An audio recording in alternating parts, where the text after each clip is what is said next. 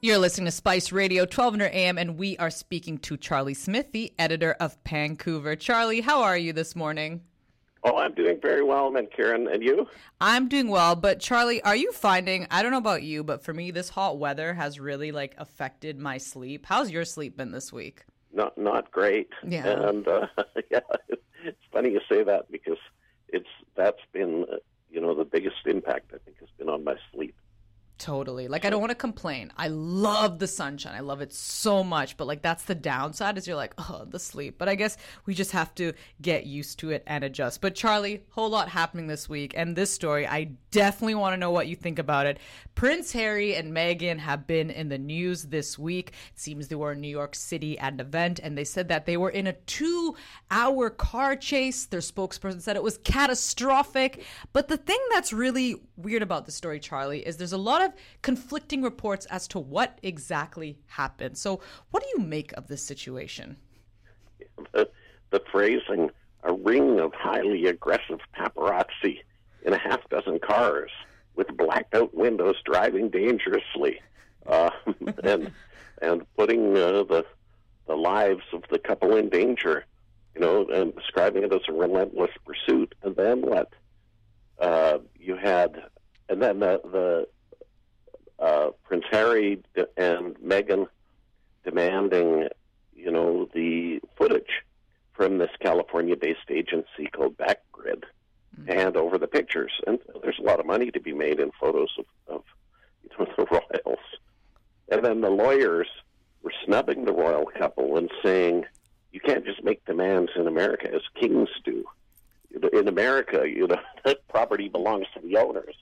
You know, and and they were kind of mocking the royal or the I don't know if I could call them the royal couple anymore because uh, they've been cast aside. But but the uh, the legal team for this photo agency was saying that uh, this idea of the citizenry handing over their property to the crown was rejected by this country long ago. Uh, we stand by our founding fathers. So so the photo agency is, is kind of ridiculing Harry and Meghan, but they're making a big deal, and it's the story's gone around the world. Um, it's uh, it is, you know, on one level, Harry and Meghan have volunteered for this because they can't keep their uh, stories out of the press to make money, and, and they're always going to these events and trying to generate publicity, which can sell more books viewers for their. So then, then when something like this happens, and they start complaining, um, the other thing, which is kind of an interesting aside, is the U.S. courts have uh, they came down with a big decision, you know, decades ago, the Sullivan decision, which actually accords a different level of privacy for public figures than the average Joe. And so, um, when it comes to Harry and Meghan, uh, they've certainly volunteered to become public figures in a lot of ways. And uh, but we'll see where this goes. I think we're we're all waiting to see the video video footage and what it shows, and maybe maybe it will uphold the claims.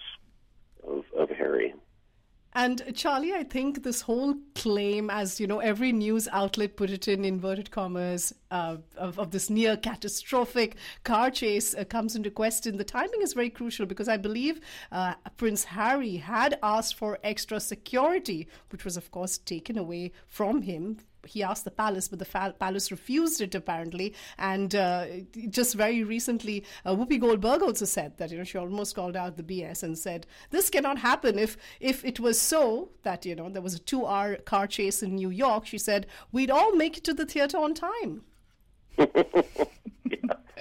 and Mankaran has been to New York very recently for her holidays. So yeah, she, I don't understand yeah. it. It's a busy place. It is.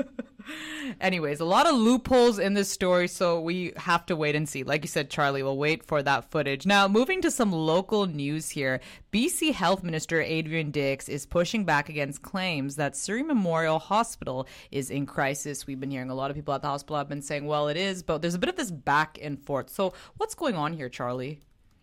Yeah, I think Adrian Dix is is trying to control the political damage because this story's gone across the country, and what uh, you have a bunch of emergency room doctors, and they've even created a website uh, talking about, uh, and then it started with their open letter at Surrey Memorial, uh, talking about unsafe conditions at the hospital, um, and saying that the province had failed to communicate the gravity of the situation to the public, and that they also claimed that Fraser Health had told doctors not to openly discuss these issues with the public.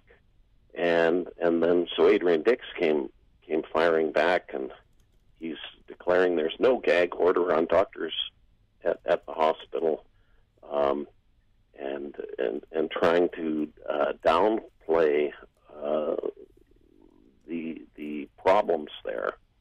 And I think um, there has been a, a history of health authorities trying to discourage uh, doctors and medical staff from speaking publicly about health conditions. And so, so when Adrian Dix makes this claim, he's using the word gag order. Uh, it kind of reminds me of, I don't want to say that, you know, when Bill Clinton made his public statement about Monica Lewinsky, well, it all came down to definitions. Mm. And and what what is Adrian Dix's definition of a gag order? Is a gag order, you know, something where where health officials are being told they're going to be fired for speaking out or or not? Um, certainly, the physicians are under the impression that uh, they they it would be unwise to attach their names publicly to what they were saying. So, uh, but it, the biggest problem I think for the NDP government is that if there's a perception that the healthcare system is crumbling, that's always been um, one of the areas where the NDP has uh, performed higher in polls than than uh, BC Liberals, now BC United, and the people who tend to make economy a top of mind issue have uh, skewed more towards the BC Liberals slash BC United.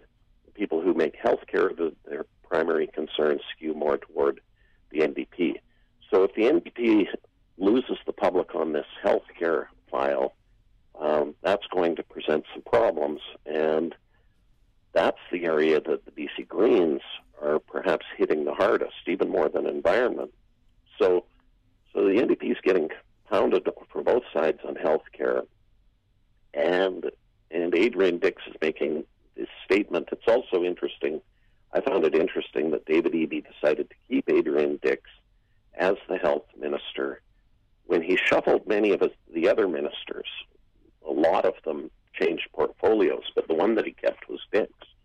And there is a you know a part of politics where people reach their their their best before date and after so many years of the same person, and Adrian Dix has been health minister since 2017, the, a bit of fatigue sets in when he's when he starts talking, and um, I do wonder whether it might be prudent for David Eby uh, to put in a new health minister at some point, um, so that you you almost have a new voice speaking to these issues because right now there's a perception that the healthcare system is crumbling. People can't get doctors, um, and uh, and people are leaving health professions.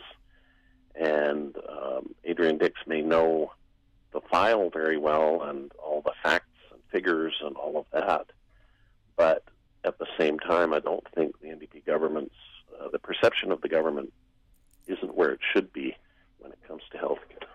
That's a really interesting observation, Charlie. I guess let's see what happens with this whole situation. It's quite something. Now, finally, Charlie, you were telling me about a very interesting person here, Vancouver writer Chelene Knight, and she's got a novel, Junie, that is about to be adapted into a TV series. That's pretty cool.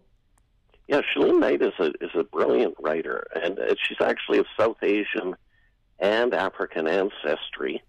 And uh, her book was about, and it was very well written. I read the book about um, the Hogan's Alley neighborhood in Strathcona in Vancouver, and it was a where it was, it was kind of the, the cultural hub and commercial hub for the black community.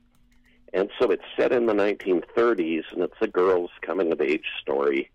And um, the, that neighborhood actually was bulldozed when they built the Georgia and Dunsmuir viaducts around 1970 because they were going to have a highway into Vancouver, and those viaducts were going to connect to the highway and be the off ramps. But what happened was the highway wasn't built because there was so many commu- so much community opposition. So that's why we have these viaducts, the Georgia and, and Dunsmuir viaducts. But to build them, they had to demolish a neighborhood, and it was where a fair number of black people were living. And so that's been a bone of contention within the black community in BC for a long time, and there's a Hogan's Alley Society. But what was remarkable, I think, about what Chelene Knight did was she actually wrote a novel and created that world of the black community in Hogan's Alley. So now, a couple of producers, uh, one of them, Praneet Akilla, uh, who's a Vancouver actor, they're going to create um, a, a 10 part series on, on Junie, and Chelene Knight will be a consulting producer. And it's financed uh, by Creative BC, among others. Um, and, and so it'll be interesting to see how that period of history and how the black community in that period of history of Vancouver is presented, because I don't think many people are really aware of this history.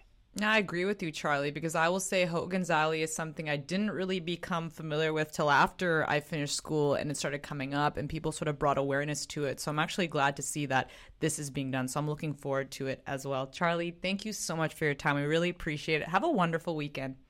Okay, you too. Thank you. Bye.